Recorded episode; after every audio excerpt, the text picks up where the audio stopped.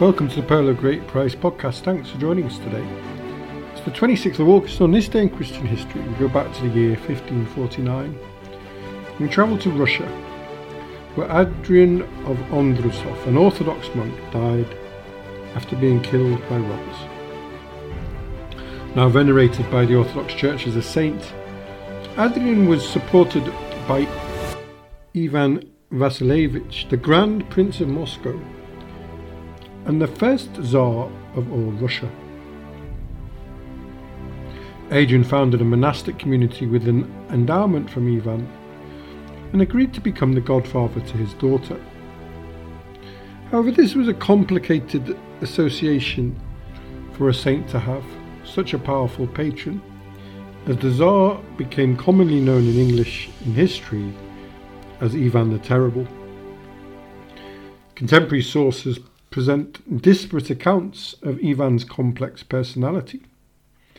He was described both as intelligent and devout, but also prone to paranoia, rage, and episodic outbreaks of mental instability that increased with age. In one fit of anger, he murdered his eldest son and heir, and the latter's unborn child. Ivan was the first Tsar of all Russia from 1547 to 1584, and he was a ruthless tyrant. He oversaw Russia's transformation, however, from a medieval state to an empire, at some cost to its people and its broader long term economy. He was a devoted follower of Christian orthodoxy, but with a very narrow and specific interpretation of the gospel in an echo of what was happening in the West between struggles for influence with the Pope and different kings. Ivan's emphasis was on defending the divine right of the ruler to unlimited power under God. It is this association with divine power and delusions that come from it that might explain the sadistic and the brutal deeds of Ivan the Terrible, which included drowning and roasting people alive, or torturing people with boiling and freezing water, corresponding to the torments of hell. It was consistent with Ivan's self view of being God's representative on earth, with a sacred right and duty to punish. However, as a tyrant, he felt above the church and had had at least six, possibly eight wives, although only four of them were recognized by the church. Three of them were apparently poisoned by his enemies or by aristocratic families who wanted to promote their daughters to be his brides. And even while his seventh wife was alive, he was negotiating to marry Mary Hastings, a distant relative of Queen Elizabeth of England. Of course, polygamy was prohibited by the church, Ivan planned to put his wife away. And he freely interfered in church affairs by ousting Metropolitan Philip and ordering him to be killed, and then deposing of the second oldest hierarch, accusing him of treason, the Novgorod Archbishop Pimen. And many monks were tortured to death during the massacre of Novgorod. Adrian of Ondrusov had been a nobleman and was the owner of a rich estate when he had accidentally encountered the holy hermit Alexander during a stag hunt. This chance encounter changed his life, and forsaking his estate, he took monastic tonsure at the Valamo monastery with the name Adrian. Several years later, with the blessing of Alexander, he settled in a solitary place on the peninsula of Lake Ladoga.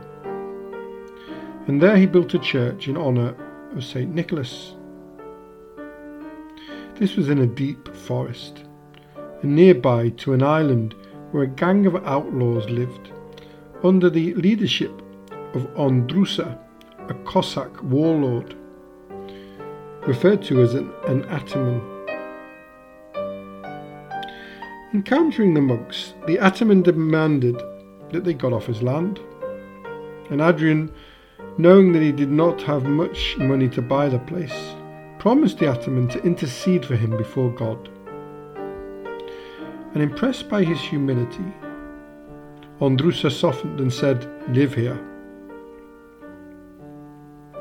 However, soon later, the warlord was taken captive by another gang, and he was hidden not far from the stony cape of Storozev, knowing that after suffering, torture and death awaited him. He bitterly repented of his former life. Suddenly he saw Adrian before him, hearing him say, You are freed through the mercy of the Lord, for whose sake you were asked to show mercy to the wilderness brethren.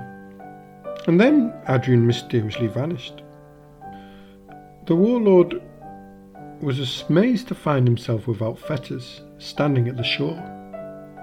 With no one around, astonished, he rushed to Adrian's monastery and found the monks chanting psalms. It seemed that Adrian had not left the monastery after all. And so Ondrusa fell at the knees of the saint and begged forgiveness, and begged to be accepted as one of the monks.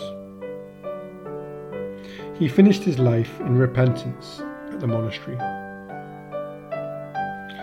Adrian's fame as a holy man spread around Russia, and he was chosen to be godfather for Anna, the daughter of the Tsar, Ivan the Terrible. And when the saint was returning from Moscow to the monastery, robbers killed him near the village of Obsa, hoping to find money. Two years later, his community found his allegedly incorrupt body in a swamp, and they committed it to burial in the wall of his church in honour of St. Nicholas.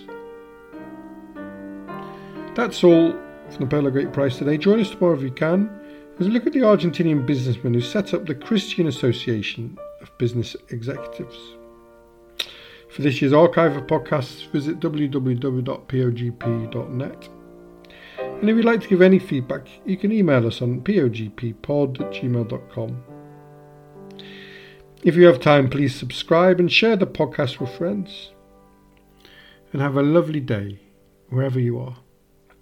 And thanks for listening.